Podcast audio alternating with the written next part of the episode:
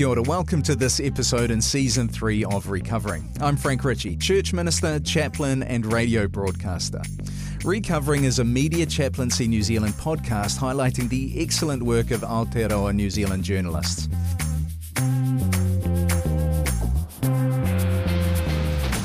In each episode, I sit down with a leading journalist to discuss the story that's had the biggest impact on them both personally and professionally. Michelle is on a zero hours contract. What that means is that she's got a job and she's got an employment contract. But what good is the paper it's written on if it doesn't actually guarantee her any hours? In this episode, I talked with TVNZ breakfast host Anna Burns Francis. Before recently taking up the role on Breakfast, Anna worked as TVNZ's US correspondent, landing in that role in the middle of the pandemic, the 2020 US election, and towards the tail end of the Black Lives Matter protests. It was a big role to take on in a highly volatile time. In this chat, Anna reflects that one particular role made her as a journalist, her time with Campbell Live.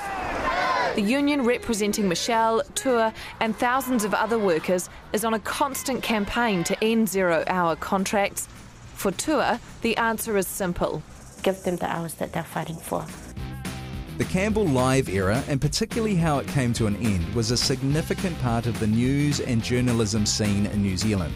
Love it or hate it, Campbell Live gave us stories that many still remember. During that time, Anna chased and covered a story that changed the nature of employment contracts in some of our biggest fast food chains the issue of zero hour contracts.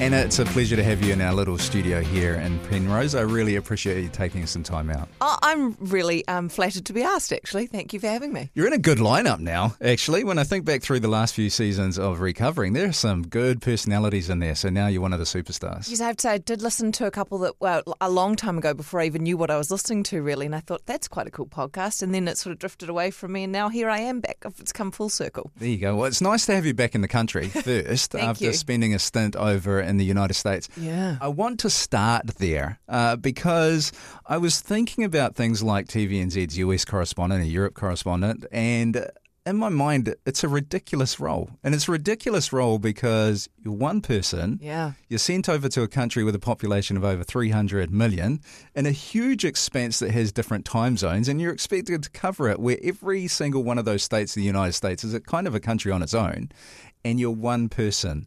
That's massive. Yeah, I, I mean, I didn't make it to every single state, but they are all like separate countries. And that's the way to think of it, really, is that I went to one part of that country and I had a little spotlight or a little torch and I shone it on individual little patches in those two and a half, three years. And that was all I got to, really, because it is. The world is huge. Yeah. And then those countries are huge. And we're just tiny little old New Zealand. Yeah. So, can I ask what the brief is for that role out of interest? Oh, The brief. Um, What are you expected to do? everything. Yeah. It's funny because you might have the experience as a journalist, but you also have to, in those roles, become the admin manager and the travel booker and the health and safety officer and the counsellor for the cameraman when he's been working 18 hour days and about to flip a lid on the gas station forecourt in Ohio because we can't find COVID tests on a Sunday. So, you know, um, you wear a lot of different hats in those roles. So I think it's less about what the role um, specifically demands and you learning to adapt and to play different roles and to do different things as it's required. You just have to be very okay with waves coming at you all the time. Yeah, and you landed in probably one of the craziest times you could do the role with the middle of the pandemic. Yep. We have the Trump Biden election, and, we saw how that all played out. Yeah, I got there at the tail end of the summer of Black Lives Matter protests, Yeah. and um, of course, the federal government had shut, so I couldn't get a social security, so I couldn't lease an apartment legally. So the sublet I found um, was a great sublet, but it happened to be on the corner in Manhattan, in Chelsea, in a very busy intersection, which happened to be the corner where all the protests took off each night. So seven o'clock each night, there was all the chanting and the protests coming past the street, and then, of course, very quickly. Donald Trump got COVID, and my boss was calling me saying, How quickly can you get to DC? And I'm saying, I think it's like 2 a.m. at the moment. So um, I can sort of try and be there by the morning. Yeah. How do you prep for that? You don't. You have a bag and you put everything that you need in the bag, and then you just look at the next hour and what do I need to do for the next hour, and the next hour after that, and the next hour after that. And as long as you've got a cameraman so that you can actually get something up, you've just got to roll. How much work would you have been doing just with your phone? Um, do, what do you mean in terms of? Well, I mean, uh, if you've got to get somewhere really fast, uh, I would imagine there was some filming going on on your phone. There's some. Uh, sometimes only probably supplementary though. I mean, my phone was very useful in that I had every app ready to go because I got a good warning from Jack Tame. Download this app. Use this app to book flights. So, if I ever had to book anything, I could move quite quickly on the fly. I had a go bag ready to go. I had my earpiece and I had a power pack and a phone. But, you know, the thing I think we always forget is that we see American culture and we see the good part of American culture, but we know about the bad parts of American culture. But we, we eat burgers and we drive American cars and we watch American movies and laugh at their sitcoms. But you've got to remember that in a lot of parts of America, there is huge amounts of racism. Mm. Everyone is carrying a gun. It is not okay to be a young woman who falls pregnant in a lot of those states. And so it's really probably not that safe to be a woman out at 2 a.m. on the streets of some of these places. So I did have a cameraman for a lot of that job. Uh, and that was really my eyes and my ears. Um, and also, you know, my driver, the person who was tasked with finding the flat white, the person who would say, okay, I know you've got to go and uh, have a sleep and do some hair and makeup and write a script for the next five hours, but I want you down here in six because we need an hour to get to the live spot and those things. Man. And you had a, a reasonable amount of experience going into it, not Yeah. necessarily for that role, but in terms of your career. I feel slightly anxious at people who don't have as much experience as I do because I had quite a bit of experience from previous channels and shows. Uh, not only being able to produce stories of different lengths and of varying topic depths, you know, seriousness, lighthearted, all those sorts of things, but also just the ability to think on your feet when you're traveling. Like, I know that I need that as soon as you move, your whole timeline for the day is blown out. Mm. Or what can I do, or what do I see as I go along this road that could make another story further down the road? Or just knowing, okay, Donald Trump's got COVID. The next eight days are just going to be work, day and night. How do I cope with that? Barley sugars in the bag, water bottles in the back of the car. Hmm. We'll go back into some of your previous experience shortly, but what did you learn in that stint in the US that that is just going to stick with you for the rest of your career that you didn't have previously? Um, I don't think I really grasped how big the world was. And I know that sounds quite funny. I'd travelled overseas quite a bit and, and I've been to a lot of different continents, but I hadn't lived in that society, which is, I thought it was so similar and it was just so different. Mm. I mean, even right down to really, Americans can't really understand what you're saying. Your accent is English, but they don't know where New Zealand is. It was really quite funny to see the difference in our education systems and our healthcare systems. And it really, I mean, it's not sub Saharan Africa, but I did come home thinking, man, I'm grateful to have had the experience of growing up in the country that I did and to know that there is a place that's better than America to live in. We met this lady at the Met once. It was the uh, Egypt display, and I don't know if you've ever been there, but they've basically reconstructed some. Uh, well, I think they were probably stolen artifacts from Egypt in the first place, but now there's a deal where the Met pays the Egyptian government every year for hosting them. And this woman got talking. She said, "Why would you go anywhere else? New York has it all." and it's like, well, that is true. Everything does come to New York, but amazingly, you would you've missed out on the richness of the experience of seeing and living with other cultures and being in other parts of the world. And I got that living there, but I'm not sure Americans get that in their lives. And obviously, being a sucker for punishment, in order to learn that the globe is big, you didn't just do that. You started a relationship with someone who was in Singapore yeah, at the time. Yeah, uh, Simon. So, I mean, he's a Kiwi, and we were friends uh, in New Zealand, and we met in New Zealand. But of course, the borders were closed, and Yeah. so we couldn't come home to New Zealand. He couldn't get back. I couldn't get back. But uh, and it's a funny time to try and explain to anybody else that the rest of the world was open. And we could travel freely, Yes. and we could go on holidays, and we could test and isolate for a week in a hotel room, and then we were free to go. Um, and you know, the rest of the world, I think a lot of Kiwis would be surprised because I see quite a bit of anti-mask sentiment still around in New Zealand, and I find that surprising.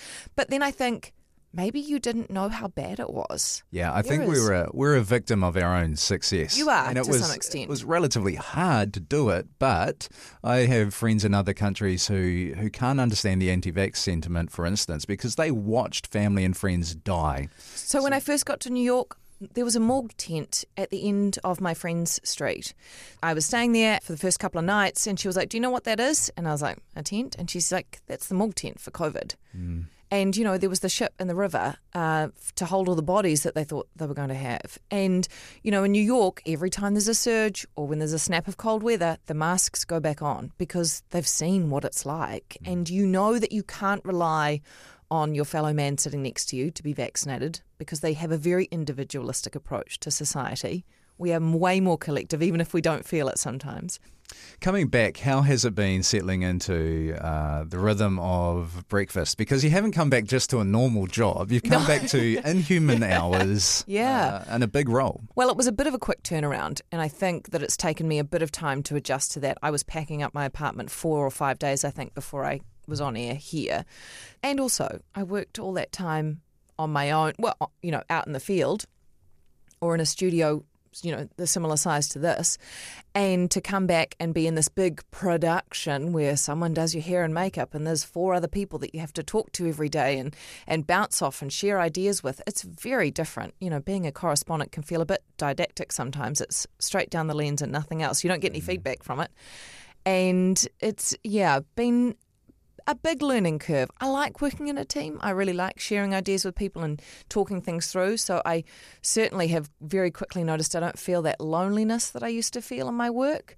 Um, but at the same time, you have to learn to share other ideas that people you think, I think that's a rubbish idea, but you know, like that's just not for me, and that's got a place in this show too. And someone else is going to make a really good job of it, and and quite often the others do do really good interviews that I would totally faff. I'd be terrible at them, but they're all still good ideas, and they all offer something to someone. Yeah, coming to the idea of interviews, I've told you this before, but I really appreciate your interview style.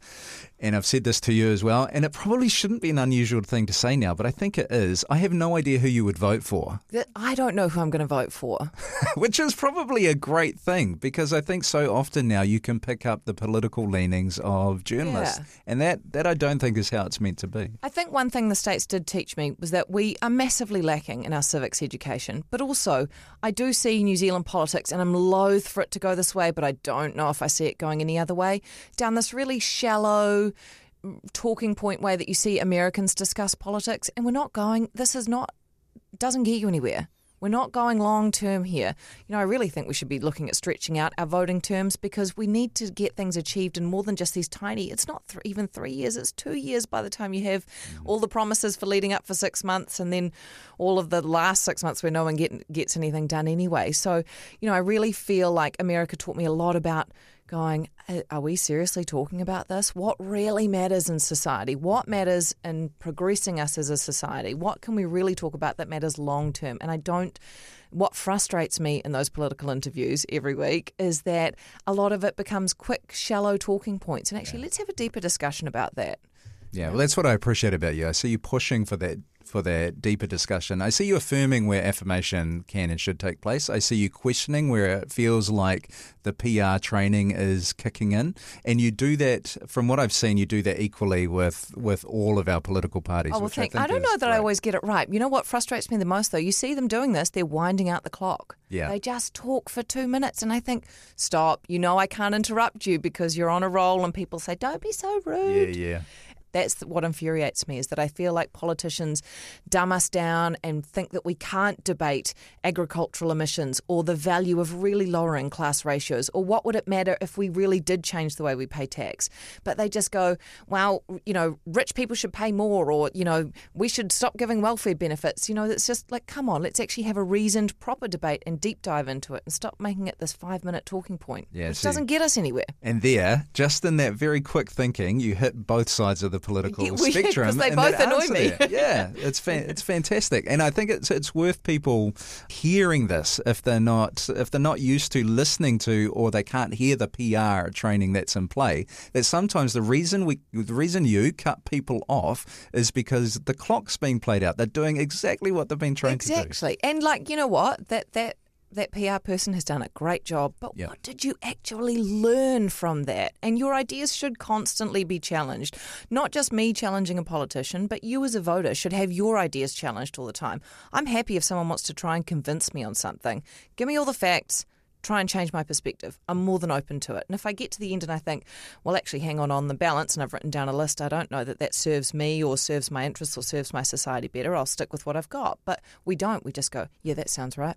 Mm. I think this is really important because I think there's a, and, and research shows it, there's a serious lack of trust in media at the moment. I think some of that is external, external forces in play, just deliberately eroding trust in media. I think some of the media has played a part in that. Absolutely. Uh, with the commercialization that's gone on, the lack of resources, the increase of opinion over uh, objective storytelling. But I think your interview style and everything you've just conveyed, I think is important because I think it can help help rebuild trust in media. Yeah, well, the problem is, I mean, that's a big effort as well because you have competing interests within media. We are constantly challenged in this race to the bottom to sell ads, keep eyeballs, mm. to generate more viewers who want to listen to us. So, how do we keep them? Wow, we push the boundaries by teasing something a bit more, or pushing someone a bit more, or causing a bit more of a controversy. And maybe actually, if you wrote it down on a piece of paper and made someone read the transcript, it wouldn't actually be that unbalanced or that unfair. But there's so many different aspects that can make something seem one way or seem another way, or the overall slant of a certain show that you think, oh, well, I'll agree with that. Or, no, that's absolute rubbish. Set it on fire. Mm. Now, your experience, of course, you cut your teeth in some interesting places in terms of doing media. You mentioned yeah. Radio Live yeah. a little bit earlier before we actually started recording, but Campbell Live was a big part of your career it as was, well. yeah. And that was a fascinating era. Uh, and I think we've lost something with the loss of Campbell Live and Close Up. Those uh, shows that hit just after the news that had some investigative stuff going on that just isn't there now. The Campbell Live era what did that mean to you? That was the place that made me a journalist. So I would say uh, before that, I was a reporter. So I was a, a news reporter for radio and a news reporter on 3 News.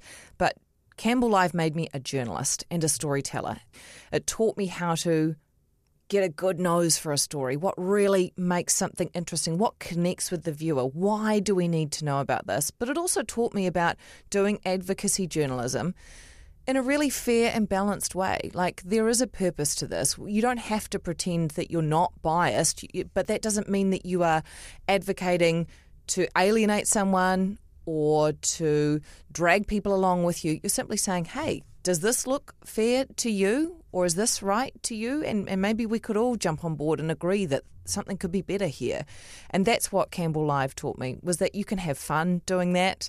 I mean, my colleagues did some incredibly funny stories over the years and some wonderful journalism, but also that you could bring a spotlight to stuff that people just weren't thinking about in their everyday lives. You know, they got home and we had to ask them to turn on every night at seven. You know, if they didn't make it all the way through two lots of news and the sport and the weather, we then wanted them to hang on for another half hour. It had to be really compelling TV.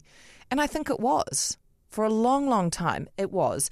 And it was a shame that it all came to an end the way that it did because I don't think it needed to end. Mm. And it's certainly, I agree with you, it's a, it's a massive hole that no one program covers the way that Campbell Live did. Mm.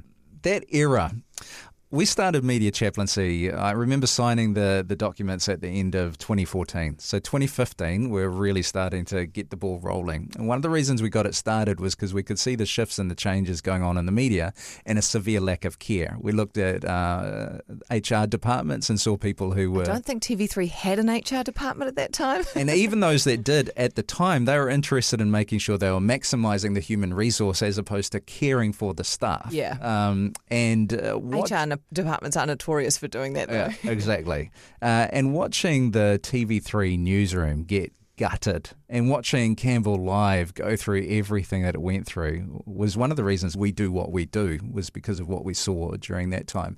What was the experience like for you during that time? Traumatizing. Mm. Yeah, it was public. It was so public. It was a, it was um, excruciating because everything seemed to leak to the papers before we even knew about it, and then it was this public feedback consultation period where we still had to produce thirty minutes of television every night. Um, and there'd just been Cyclone Pam up in Vanuatu, so.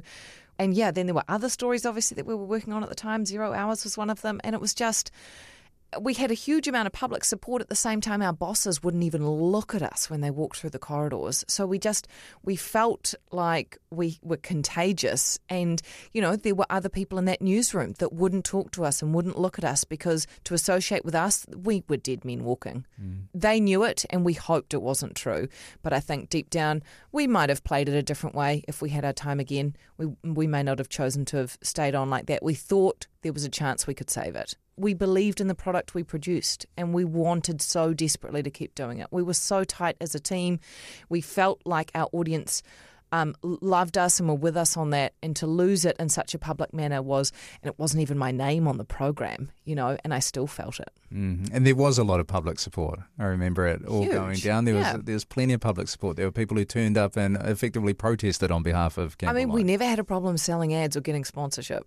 Uh, see, that says a lot. I could go further, but I won't. Uh, you talked there about having to still do the job. How did you keep your heart in the stories when you had all this other stuff playing out? we almost became a bit desperate to do as much as we could for our audience and the people that had stuck by us until we really uh, reached the very end. And because there wasn't a deadline, we, I mean, Campbell Live was the sort of show where uh, we all were there for a 9 a.m. morning meeting and we were all still there at 7.30 at night and that was every day. We celebrated birthdays, and you would go to each other's weddings, and you would have the Christmas party at one person's house, not at a bar. And you would miss big family events because you were on a shoot, or you had a job to do, or you were on a trip for Campbell Live. So we were very close and very tight. And so that meant a lot to us to be able to just do the job that we all felt as a family we had to keep going and doing.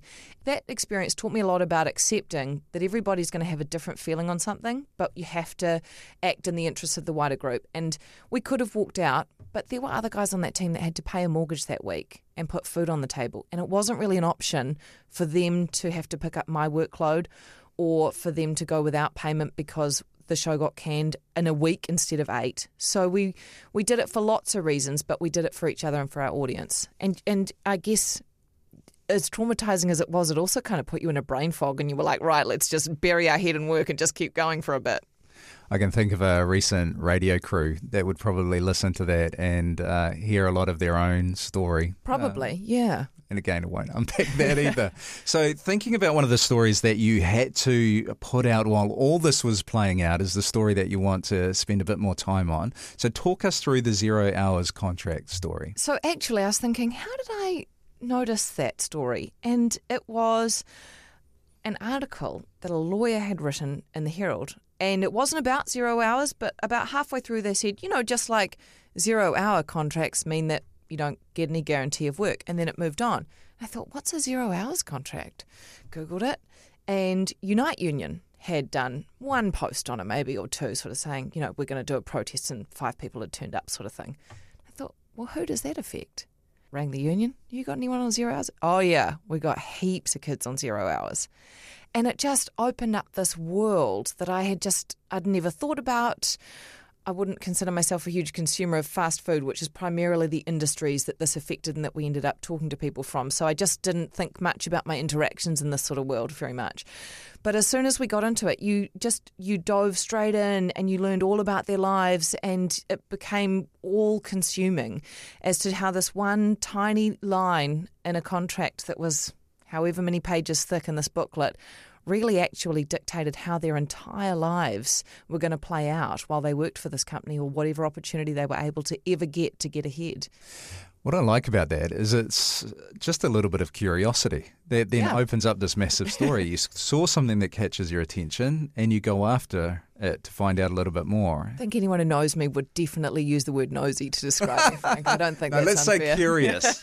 let's say curious because I think curiosity or nosiness is a really important part of journalism. Yeah, hopefully it kills the cat before me. So uh, this was a big time because I think most of us had no idea about zero hour contracts before you did that story. I think it was relatively unknown unless you knew someone who worked in the takeaway industry. And then even then they might just say, "Oh, I haven't got work, so I'm not working." They wouldn't say, "I've got this really unfair clause in my contract." What really gave that some momentum and fueled the fire was that the companies involved, at least for the first few stories, did not realize how much that would resonate with people, that it was just so unfair. And actually, what on earth are you doing? Like, how could you even just, what was the justification? Because what we saw them do, particularly with the first couple of people that we were in, involved with and that we interviewed, was that they would talk to us and then their eight hours the next week would be zero hours. They were literally being punished. This one kid, he was like 16. He'd left school. He was trying to get a full time job, but all that they were offering was zero hour contracts. So they said to you, yeah, you know, you could get as many as 16 hours or 30 hours a week or whatever it is. But that's not what they rostered. And his job was to go into the fast food joint and he would prep for the day. So he got two hours a day to cl- do all the cleaning up that hadn't been done the night before and to set everything up for the day, get all the food out, turn everything on so it was warmed up and ready to go for the crew that came on and did eight hours. He got two hours one week after our story. And then for the next few days, he got nothing. Now, he'd gone every day, he'd had work, and then he got into that. And I was like, that's so obviously punishment. Eh, and extremely stupid. and then, so of course, he came back and he said, I said, how many hours did you get, Mohammed? And he said, I've got zero hours. And I was like, it's, it's playing out. I mean, the story fell into our lap almost because of corporate stupidity and greed. They thought they were so greedy that they thought they could just be the bigger player in the story and that they could bully their way through it. And they couldn't because it just became an uncomfortable conversation. You were so big and so fat and so rich. How could you do this to a 16 year old kid? You were punishing him and you were punishing the girl after that and the woman who was trying to look after her kids after that. And it became mean. And they signed these emails like a so and so spokesman. Who are you? So we put that to air. We, I think it was Burger King, a Burger King spokesman. They came back, whoa, don't call us a spokesman, put a name to it. Because, of course, everything felt the big corporate from America kind of vibe versus the 16 year old kid who was just trying to get a bit of money to help his mum pay the bills every week. yeah, and the idea of punishing them after talking to you, that's like poking a bear. Yeah, it, I just, I was almost gobsmacked. It sort of felt not too good to be true. Obviously, it was a terrible thing that happened to him. But I just thought, seriously? Really? You would really play that game? You want to play that game? Fine, we'll put it to air. If you're going to do that to one tiny person in your massive cog or your, or your huge machine, then we will absolutely make sure we tell everybody about it again and again and again. And of course, once one folds, and this was the power of a show like Campbell Live, was that once one company said, okay, we'll take the clause out, then the next one felt like they had to, because of course we were all saying, this one's taken it out. If you want to make sure you get some hours, what's the difference between McDonald's and Wendy's and Burger King and Starbucks and KFC if they've all got the same contract and then one of them folds? Go to that one. Yeah. Yeah, really, really good. What sort of effect was it having on people's lives? Because I can just imagine the people listening and going, but at least they had a job. But they didn't have a job. Hmm. They had a contract that meant they weren't allowed to go and get a job anywhere else. They had to work when their employer told them to work, and that might be nothing. Is that a job? Because that's not the normal description of a job that I would envisage in society. A job is where I offer you my services and in return you pay me for them. But there's a, an agreement there that that will be for a set amount that I will turn up and I will do that work for you. If there's no work, then that's not a job. And they, they weren't offering work, they were offering the possibility of work. Yeah. Well, I'm offering myself the possibility of a holiday if I pay for it, but I haven't. And just to put it in perspective, then that that guy who's working two hours a morning, two mornings, three mornings. At the time, I remember seeing someone else in one of the videos saying that they earn something like fifteen dollars fifty an hour. Yeah. So two hours of work would be thirty to thirty-one bucks, and you might be getting that a few times a week, and then not the next week. And it's hard to go and then find other work because you never know when you might be required. You can't find other work. And it does complicate it, but we get into play with all the caps around if you want to go and get a top up to a benefit or you want to claim some sort of welfare, there's a two week delay. So, of course, if your payments are changing every week and some weeks it's zero, but the next week it's eight hours, then the government comes back and says, Whoop, you worked. So now you owe us. Hmm. So it just becomes incredibly hard and incredibly complicated. And there is, you know, I understand capitalism, I get it. We're going to have really rich people and we're going to have a big block of people in the middle and we're going to have people that are considered the low wage workers. And there will always be a lot of them because that's how capitalist society and structure works. And there is a certain level of suppression that has to occur to make sure that you have enough of those workers to staff your factories and your supermarkets. That's why we're not all on living wages. But there is a, a, systematic unfairness to that, and I think that that doesn't necessarily need to be at the level at which it's at. You know, we don't actually have to crush everybody's hopes and dreams just to keep this society and this economy going. We can offer opportunity to people to change who we are as a society and how we live and how we work and how we operate. I agree. Those people are needed in order for society totally. to to operate. And I'd just like to point out they're low wage workers, not necessarily low skilled workers. Yes, and and if you don't look after them, if you track through history and around the globe, if you don't look after them, they get really discontented. That's where revolution starts. And you know what? This argument used to drive me nuts in the States when they'd say, build a wall, no more immigrants. And I'm thinking, who's going to drive your golf cart? Who's going to clean your toilet in New Mexico? Who's, you know, stocking your fast food warehouse shelf in Palm Beach, Florida? It's not Donald Trump's kids.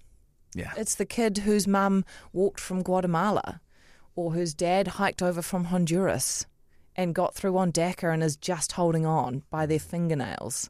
Get a grip. Mm. In order to do these stories, you need to get these people to trust you. They need they need to trust you. And there's a vulnerability that then comes in them telling your story and trusting you. Yeah, really. How do you not get overly personally involved? You you do get personally involved. Yeah, and you have to be okay with that. I'll give them my phone number. We can text and talk for as long as you want because I'm asking you to give up a lot about yourself. Mm. I'm asking you to really let me in for just the briefest of moments, just a glimpse, just open the door and show me what's inside. And then I'm going to actually take that and I'm going to put it on TV.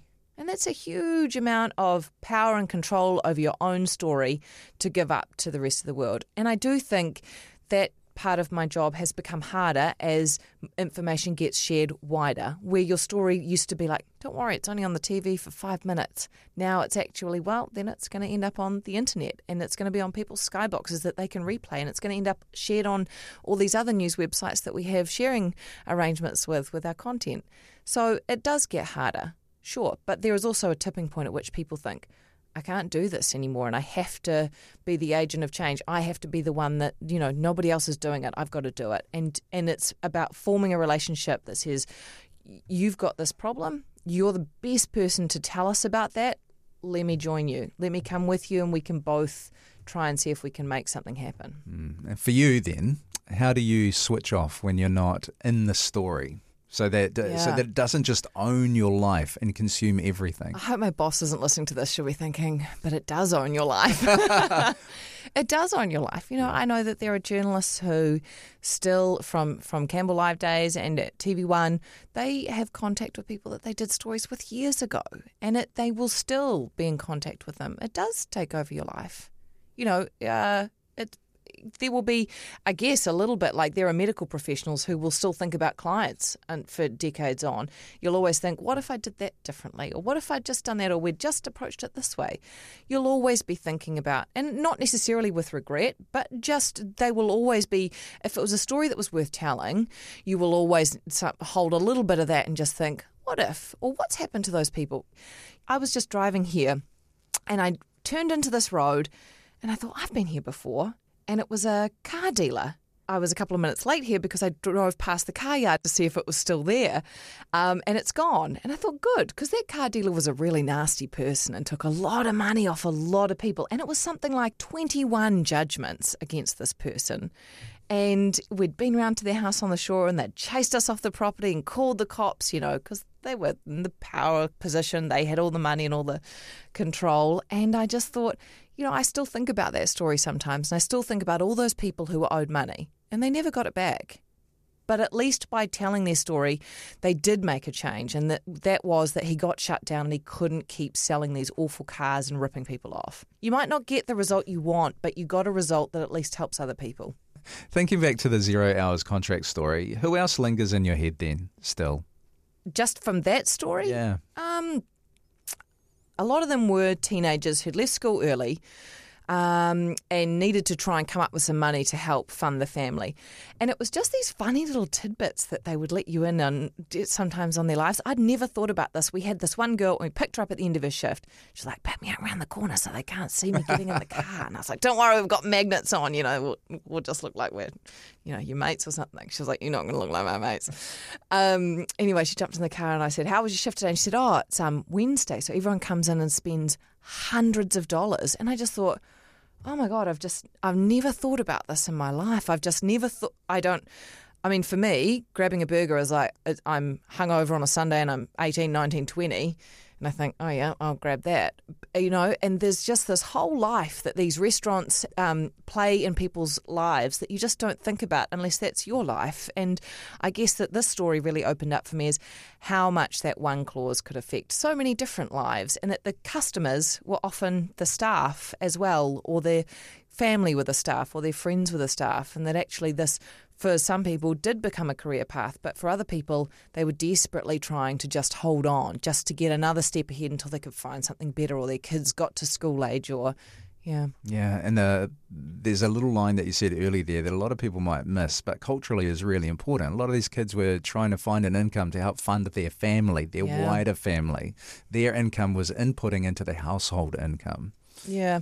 Campbell Live really crossed this divide, which I think a lot of media companies have struggled with, and probably TV3 as well at the time, certainly, was that we, you know, traditionally, media, the big media in New Zealand, have told stories through a white lens or a very European lens.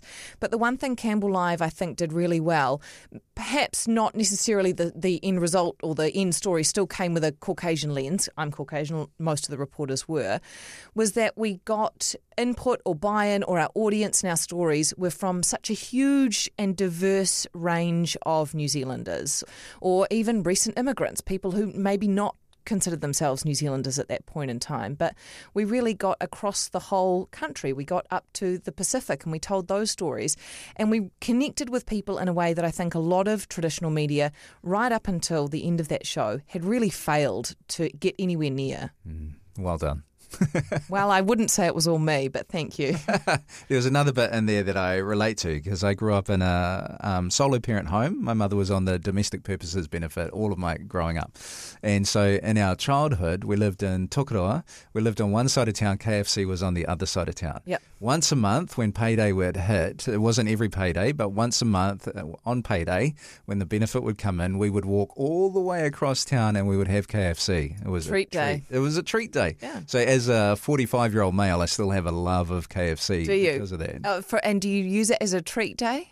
Yes, yeah. yes. I only eat KFC once or twice a year now. Isn't uh, it funny how you have those memories? I grew up in Otahuhu, yeah. and um, in the school holidays, my treat was that my dad used to take me up to the motorway to wave at the traffic. really? yeah. Okay, KFC's a better I one. even get the Do you do it now though? Like I go to KFC when that childhood memory still. Do you go up onto the motorway and wave? Yeah, but the person I'm with usually finds it a bit embarrassing. Like, what are you doing? And I'm like, waving at the traffic. Well, you've had a you've had a great career so far, Anna. Thinking about the future of media as we close this off, what do you think it looks like? What I think it looks like and what I really want it to look like are probably two different. All right, give things. us both. Give us the what you want it to look like first. Yeah. what you think? What I want it to look like is I really want it to stay focused on telling people's stories, that we never lose that curiosity, that nosiness about what our neighbours are doing, what people down the road are doing, because I think that that also fosters that idea that we care about each other, that we're interested in furthering people's lives, bettering them, finding out about other people. You know, a lot of the conversation these days, and I know I used the word before, but it does feel really didactic. It's like I'm going to shout you down and it's my way or the highway. We're not really putting out the other point of view to have a reasoned discussion about it. We're doing it to force it on you so that you might agree with me at some point. That's not what journalism or even wider media discussions should be. It should be about finding out and asking questions. I might be running out of time, but I remember after the election, we were doing this cross was after the election, yeah, and we were in DC, outside the Hilton Hotel. It was outside after the insurrection, actually. It was a night after the insurrection, and the Hilton Hotel had been taken over by a whole lot of Trump supporters, and there was a news truck. Someone had come along and tagged ACAB, all cops are bastards. And we were standing beside it. So I think they might have thought that we were this news crew. And this guy just started coming up and screaming at me, like, you know, like, you've graffitied that truck. And, you know, who do you think you are? You, you're unpatriotic and you've got no idea, fake news media, da da da. And I turned around and I said, Who do you think you are? And he looked a bit like this because, of course, he thought I was American. I mean, I am white with blonde hair. And he said, Oh, uh, uh, I said, You thought I belonged to this truck, right? You thought this was me but I'm not even from your country. He was like, "Oh, I'm I'm sorry, I'm sorry." And I said, "You should learn to ask questions Yes. before you come along and make statements." And I feel like a lot of people just ask the question before you get heated up. What do you actually know about the other person and their point of view? And that's what I want media and I want journalism to be. Ask a question. Find out more than you think you already know. That should be what we're trying to do every day because you know you'll never get to the end but you might get to a point where you think you can make up your mind and then someone else will say something else and you might have more questions where i think it's going Can I mm. just say first there? Yeah. I'd like to give you a standing ovation because I, I think that that is so good just to ask a question. Not just journalists, but human beings in Yeah. general. Like, look at us going at each other on social media in particular. And if we're just curious about each other, we might discover human beings who think differently from us, but in many ways are very similar. And there could be many friendships formed across some of these divides that are happening. yeah. Every time you think you know something and you're going to say but da da da da. Actually just ask a question instead. And i don't mean like a well but why though? But why did she do that? kind of thing. Yeah. but actually genuinely what can you ask instead of just telling me what you already think? Everyone talks too much about themselves i think It's probably a bad time to mention that. but where I think it's going, well, I, you know, I'd like to think that there is still a strong element of that, and I certainly see some really promising journalism ventures coming through. You know, there's some really great journalists in this country, and they do God's work truly. But where do I think it's going? I do think that there is a large portion that is quite rightly, they know the digital age is here and that we need to produce content. But you know, when I started, when the internet became a thing and everyone started news websites, we used to call it churnalism because we just had to bang out so many mm. stories. It was just constant. And I feel like that is, we're going through another cycle of that where we just have this voracious appetite for more and more and more and more. But you're just doom scrolling on your phone. Nobody's actually absorbing that. And so we're just recycling stuff. I see some story pictures and I think, we've literally done that three times this week in three different formats. But no one's looking at this story over here, which actually matters, where there's actually some questions to be asked around what are we going to do about the climate crisis or education or health or, you know, any of the big things that are really going to matter about how you live your life. And instead, we're just doing this TikTok on a day in the life of. Uh, well, I'm I'm hopeful because I, when I sit down with young journalists who are coming through, they're having to do the journalism, but their desire is exactly what we've what we've talked about, and they look at people like you who've been in the industry for a while, and they want to emulate that. So my hope is that as they do the yards that they need to do, churn out the stories that if they can stick at it, then eventually that desire that all journalists seem to have will eventually uh, take over as well. Yeah, I always wanted to be a war correspondent. I thought that that would just be the coolest thing ever. And I just desperately have been the wrong correspondent in the wrong time at various times to not make that happen. But I have had some incredible opportunities.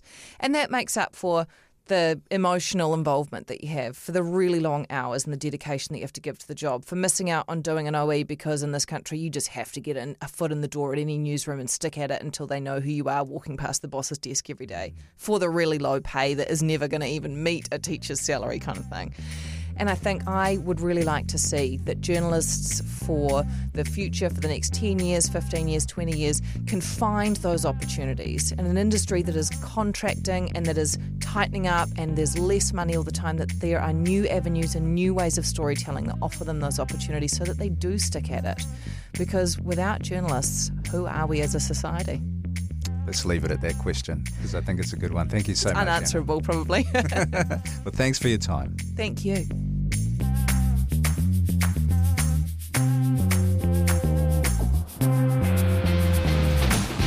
Ngā mihi nui, Anna. Thank you for generously taking the time to sit down with me for this kōrero. Thanks to Radio New Zealand for hosting this series, and of course, a huge thanks to you for giving some of your precious time to listen. I really do appreciate it. A big thanks as well to Josh Couch, Sam Donkin, and Steph So Love Lovemau for producing this podcast. If you appreciate this podcast, please give us a five star rating and share it with someone else who would love to hear it. And remember to follow in your favourite app to catch future episodes. At Media Chaplaincy New Zealand, we value our media. We demonstrate that by offering free, independent, and confidential support for media professionals. So if you work in the media industry and want to chat with someone who gets it, head to mediachaplaincy.nz to arrange a catch up, and the coffee's on us.